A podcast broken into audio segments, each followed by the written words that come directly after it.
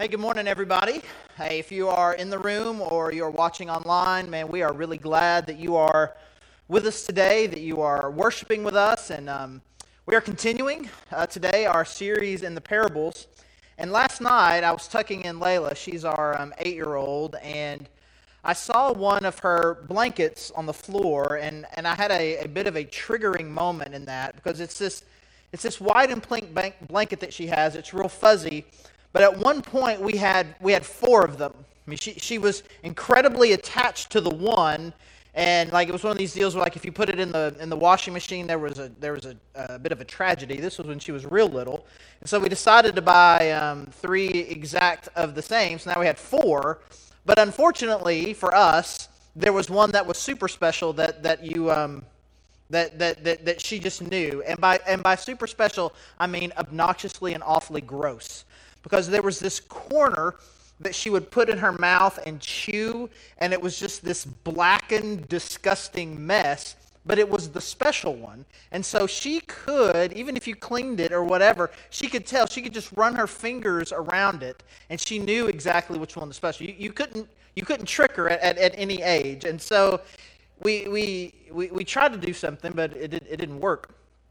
And um, this was so she's had these things now for about six years.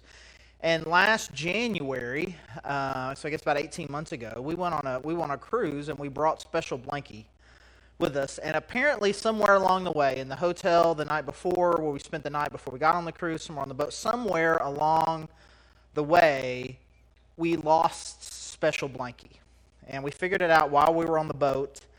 And so when we got back, we called all the places where we had where he had stayed, where Special Blanky could possibly have been. We could not locate Special Blanky, and um, and so but they said that they would look for it, and so we did what you know I guess good Christian parents would do with their daughter. You know, you sit down, you just pray, and we'll just we'll just ask God for a return of Special blankie. Meanwhile, we're hoping that somehow we can trick her into one of the other ones, which is not good parenting. So good parenting, not bad, good parenting.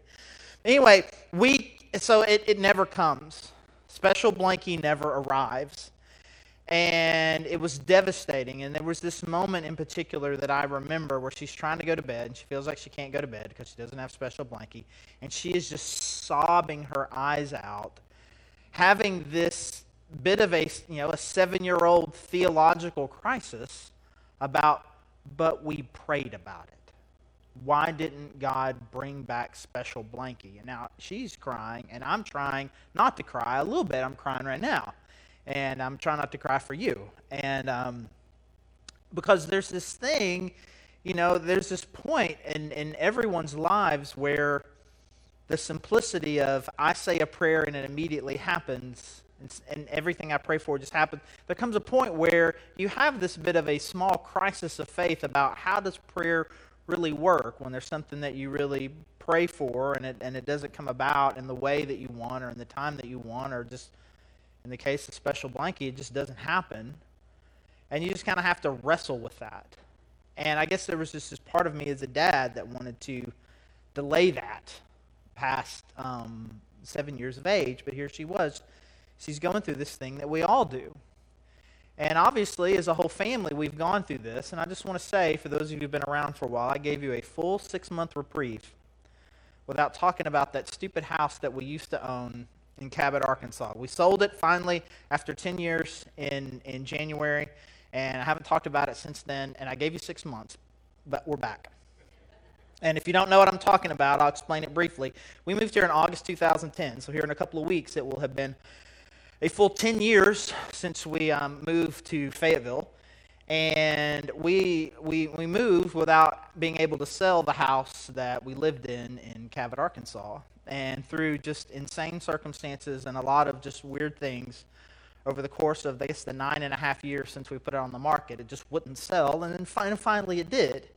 And, and, and I can say with, with confidence that there, I don't know that there's anything that I'm personally aware of in my life that has been prayed for more by more people. I mean, obviously, like big, big picture global thing, sure, but just like the, the, the, the, the hundreds, really thousands of people all over the world that were praying for this. And time after time, we would get close and it wouldn't happen. It wouldn't happen. It wouldn't happen. You know, and it was a, it was been a journey of faith for me, for my wife, really for our whole family, and for the thousands, for the varying churches who unfortunately got sucked into this, most notably you guys. As um, as far as man, how is it that you can pray so relentlessly, so passionately for something for a long period of time and still not see the answer? And whether it's special blankie, whether it's a it's a ridiculous house, there is something I'm sure that in all of our lives at some point where we have committed something passionately to prayer and, the, and, and it just and it just didn't happen. And we try to wrestle with that. And the parable that we're looking at today in luke chapter 18 um, jesus addresses this and he has some really i think some really powerful things for us to consider as we are thinking about our own prayer life and what god's doing so luke chapter 18 starting with verse 1 then jesus told his disciples a parable to show them that they should always pray and not give up. This is a little bonus feature that we usually don't get in some of these parables. Usually it's just a random story that Jesus kind of tells, no context, no nothing. He just says, hey, the kingdom of God's like this. And he says something completely random. This, at least, we've got a little preamble here. Do we know what we're talking about? So we know what the point is to show them that they should always pray and not give up. He said, in a certain town, there was a judge who neither feared God nor cared what people thought. And there was a widow in that town who kept coming to him with the plea Grant me justice against my adversary. For some time he refused, but finally he said to himself, Even though I don't fear God or care what people think, yet because this widow keeps bothering me, I will see that she gets justice so that she won't eventually come and attack me. Now, there's a little bit more here at the end, but that really that's the end of the parable. He's going to give a little explanation, but I think this is just like one of the greatest parables because in all these stories, these parables we've been doing up to this point, God is like this really kind king. He's this really awesome dad, and the the the, the figure with which we are supposed to be comparing, we're the widow asking for justice. The figure that we're supposed to be comparing God to is this awful judge who, by Jesus' definition, doesn't fear God, doesn't care what people think, and apparently the only motivation for answering this woman's plea is, I just hope she'll just leave me alone. She's nagging me to death, and eventually she might hurt me. And so I'm just going to give her what she wants so she'll leave me alone so I don't get hurt, which is great. This is lots of parallels here between her, him and God, I guess. But no, not really. Verse 6, so he it a little bit better. Verse 6 And the Lord said, Listen to what the unjust judge says. And will not God bring about justice for his chosen ones who cry out to him day and night? Will he keep putting them off? I tell you, he will see that they get justice and quickly. However, when the Son of Man comes, will he find faith on the earth? The Son of Man is a title that Jesus has. It's one of the titles he has, and it is connected to um, some Old Testament prophecies. That so Jesus is connecting himself with that, and these Old Testament prophecies specifically are connecting this Messiah figure that Jesus is to what's going to happen at the end times. And so we'll come back to kind of come back to that at some point um, in the next few minutes. But basically, when he refers himself as the Son of Man, very often he is referring to himself and thinking about kind of what is going to happen when the, when the earth comes to an end. So, again, let's just go back to verse 6. Listen to what the unjust judge says. And will not God bring about justice for his chosen ones who cry out to him day and night? Will he keep putting them off? I tell you, he will see that they get justice and quickly. However, when the Son of Man comes, will he find faith on the earth? So there's a compare and contrast here that Jesus is doing, and he does it at least one other place that I'm immediately aware of, where he says, Here is someone that really is not particularly admirable, and this is the good thing that they do. How much more will, in contrast, will God do something? And Jesus is referring, talking to people, he's like, Man, if your if your if your son wants bread, you're not going to give him a rock. If he he wants fish to eat, you're not going to give him a snake. And then he says this if you, being evil, know how to take care of your kids, how much more will, will God in heaven do the same thing? And so we have here an, an example. Like imagine that the the worst type of judge you can possibly imagine. Just the worst kind of judge. The worst kind of judge in the world will eventually relent and give justice to someone who is persistent. By contrast, how much will a good and loving God ultimately give justice to the people that are crying out to him?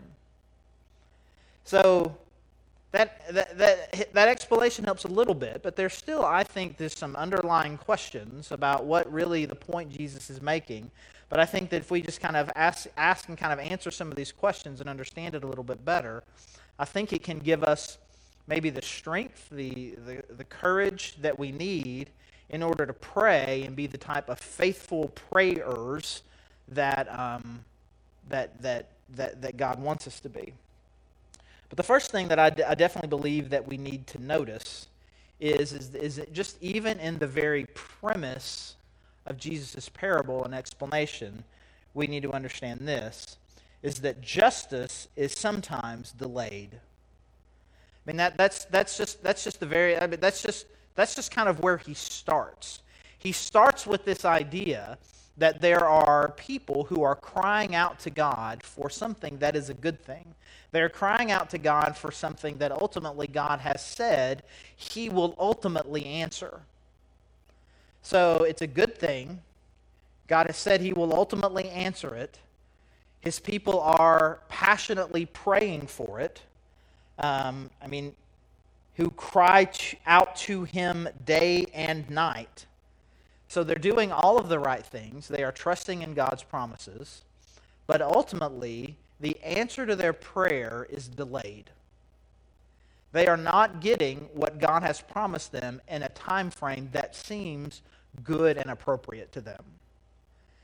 And I think that that just in and of itself is something that we just kind of need to take a step back from and make sure that we're clear about.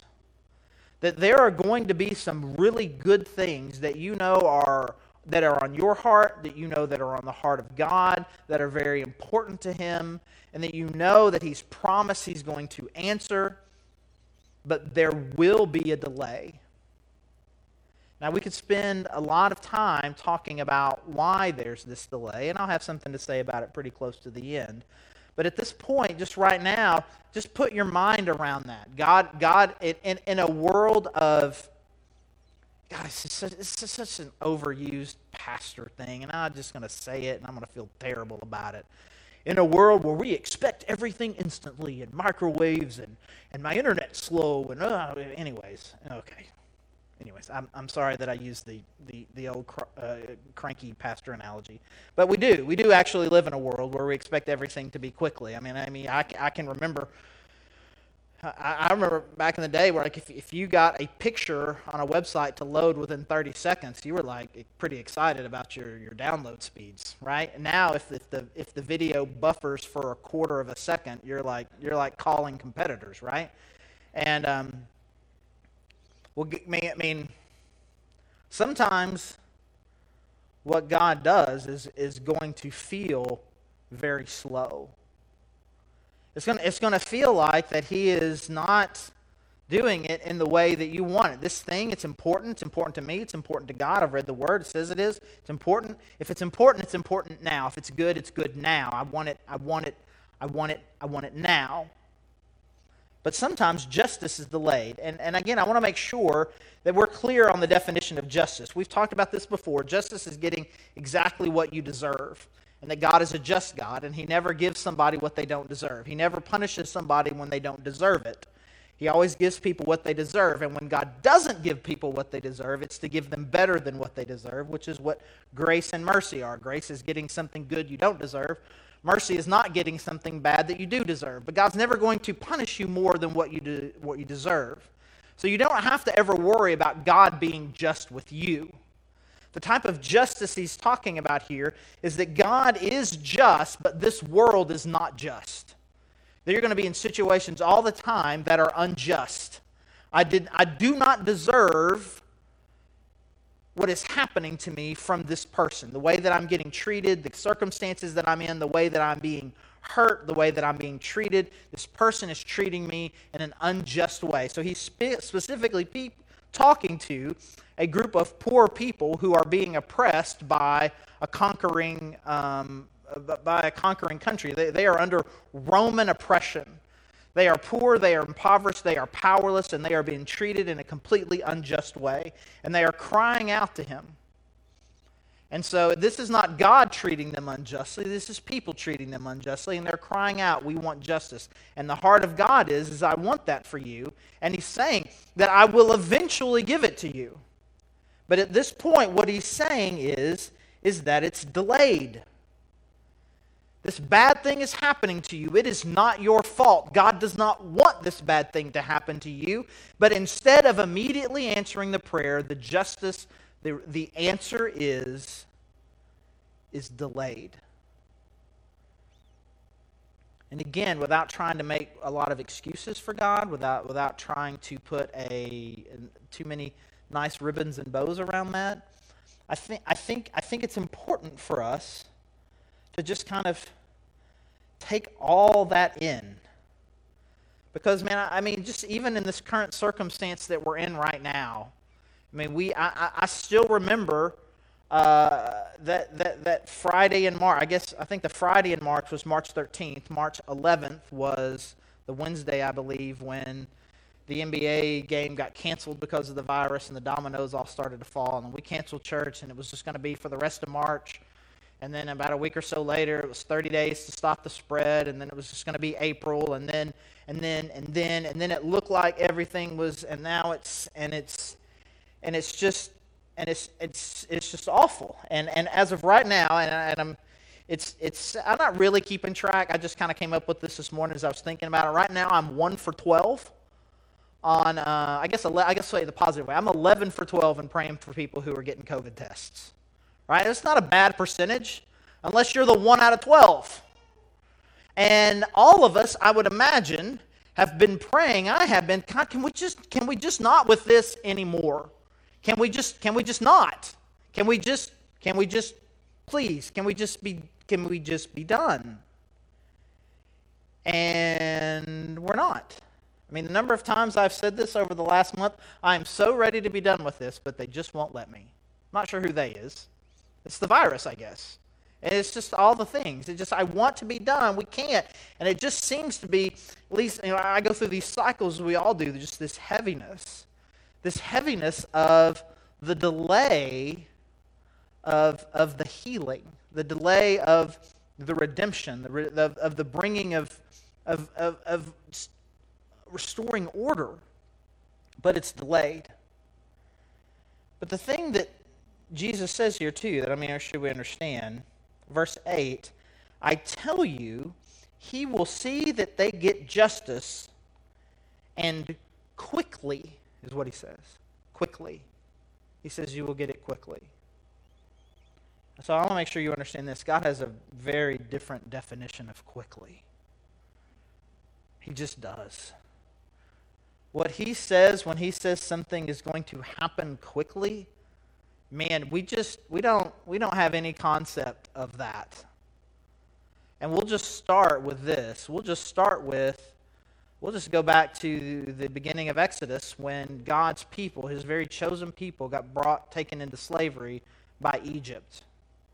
And God, I would imagine by his definition, by his definition would say that he brought justice to them quickly. You know how long they were in captivity? Before God rescued them? 400 years. 400 years when God brought the answer to that prayer. 400 years. And when you um, are an eternal being who, who has, you know, who, who I mean, probably exists outside the concept of time, and you know, say, uh, you know, a thousand years is like a day to him. I mean, that was Man, if, if that's true in his concept of time, then he answered that prayer like, like, like, like less than half a day, just a few hours. Just a few hours. Answered your prayer just a few hours. What are you talking about? It's been so long. And the things that we're waiting for again on this, and again, don't, don't ever really do this what I'm doing right now, so maybe I should stop. It's not some mathematical calculation. We're just doing a bit here, okay? It's just a bit. But like even like it, it, if a thousand years is a day, man, the things that we've been praying for, we have not even been praying for them for minutes yet. But God is going to act quickly. And again, this is where we also need to make sure that we're entirely clear. He says he's going to act quickly, and he says, however, when the Son of Man comes, will he find faith on the earth? So he says, I'm going to act quickly. I am going to restore justice, and I'm going to do it quickly. I'm going to do it soon. I'm going, this is going to happen. And then he makes an end of the world reference. Which, honestly, again, if we're, if we're paying attention, I promise we're going to get a little bit better here in just a minute. If we're paying attention, uh, this is just all a little bit disheartening.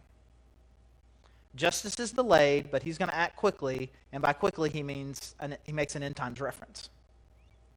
I mean, that's just a little bit overwhelming. That somehow that there are going to be some of these things that we are crying out to God for. The hope that we have, this, this, this restoration that we want, That some of these things aren't going to be able to be answered until, uh, un, until the end. That can be a little bit dis, disheartening. Again, when we want things to happen right now. But if we're, if we're praying for some of the big things, I want justice to reign in this world. I want there to be peace everywhere. That is something that we can know will happen, but is also something that God has promised isn't going to happen until things come to an end. And there's something, there's something really bad that I think that can happen in our minds when we get a little bit overwhelmed by these unfortunate facts. These unfortunate facts that justice is delayed, that sometimes what God means by He's going to answer it, answer it quickly, is something very different than what we mean.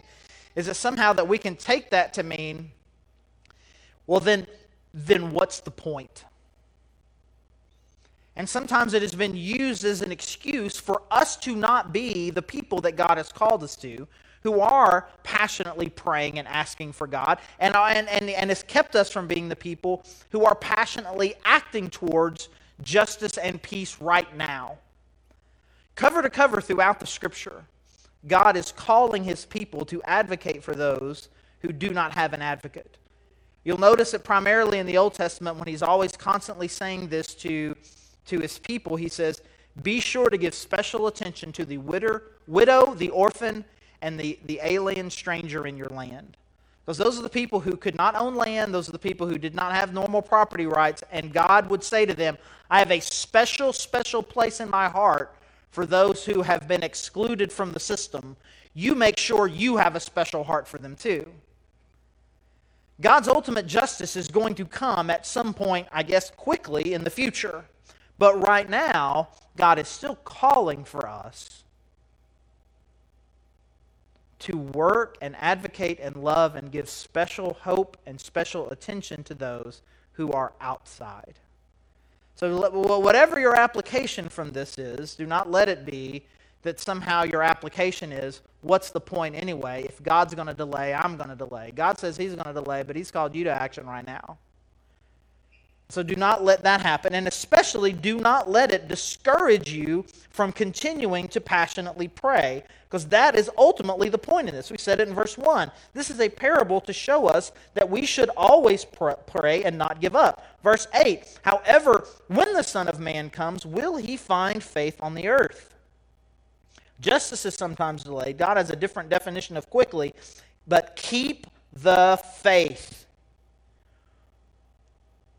Will he find faith on the earth? I mean, like, my, my answer to that, I make sure if he'll just come quickly. Um, will his people hang in there? No matter what this world throws out, no matter how unjust the world gets, no matter how sick the world gets, no matter what disruption there is, will God continue to find faith amongst his people here on this earth? Will he come here and see every time he takes a little glance? And again, God is everywhere all the time. So this is all just kind of metaphor. When God looks, does he see faith? When he sees you, does he see faith? Is he going to see faith? Someone who very passionately continues to trust and believe in a good and awesome God is following him faithfully, and I trust and believe in him. Is that when the Son of Man does come quickly, will he find that level of faith in us? Will he find that even though circumstances all around me seem to discourage me, there is nothing that will discourage me from my faith and trust in an awesome God? I believe in him even if justice is delayed, and we left my definition of quickly in the rearview mirror a long, long time ago. Now, there's an interesting thing that, that, that, that, comes from this passage, and there's, there's some debate about this amongst people. About if you ask God for something once and you confidently believe it and you pray for it in faith, does it show a lack of faith to pray for it again? In fact, there's some disagreement amongst me and some of my friends about, about this idea, about what this really looks like. And I think that we can say, on the one hand, there is such a thing as a prayer of a prayer that lacks faith. God, I, God, I, I pray that you will sell this house. And then the next day, he's like, God, what is wrong with you? Why wouldn't you just sell the house already? And, and, and, and you just kind of move into this kind of desperation. You're continuing to pray, but you have lost faith. But there is something to be said here. I mean, Jesus says it that there are things, man, we should always be praying for. I mean, if, if we say that you only have to pray for something once and then that's it, then I could take care of everybody right now. God, bring peace everywhere to the whole world. And I pray that once, now we're all done. But we're not going to be done. We should all be praying for that. And we should all be praying, believing that God is going to take action we should believe and trust that the God of the universe is active and is passionate about the things that he says he's going to be and is going to do the things and he's going to advocate for his people, that he will bring about justice for his chosen ones who cry out to him day and night. And so, my prayer, even if I am in the middle of something that is already delayed, something that is going to continue to be delayed, I pray like someone who trusts in a good God. And I know He wants the best for me, and He wants the best for His people. And I'm going to pray like that.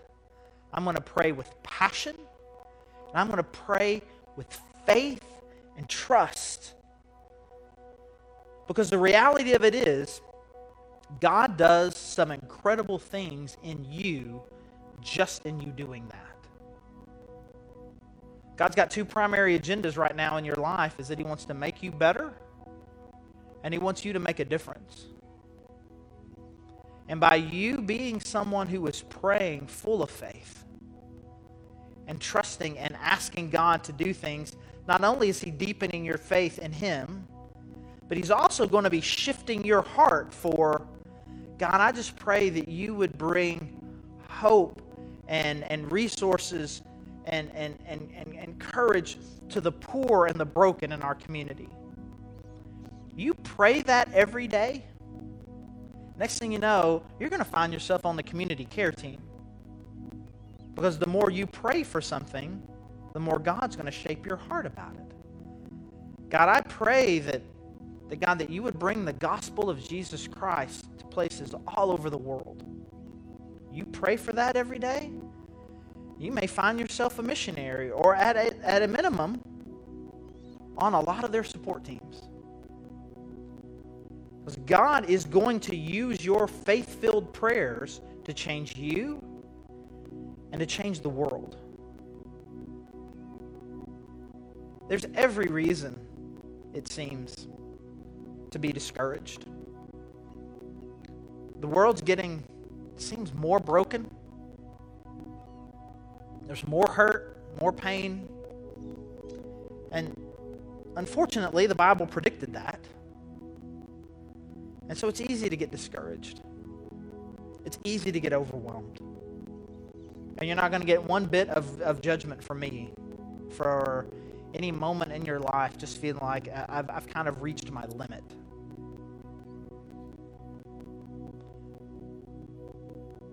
But believe, have faith in the God who wants justice and peace in your life, in the lives of others, and in this world.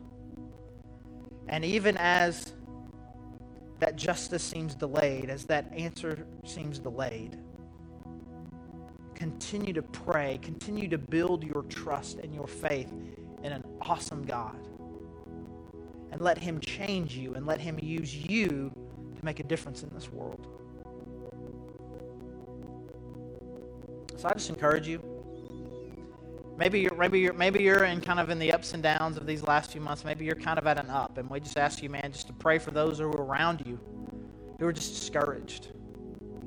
Let's just pray that when that when the Son of Man does come back, he will find faith on this earth right here in our lives and the lives of his people all around the world.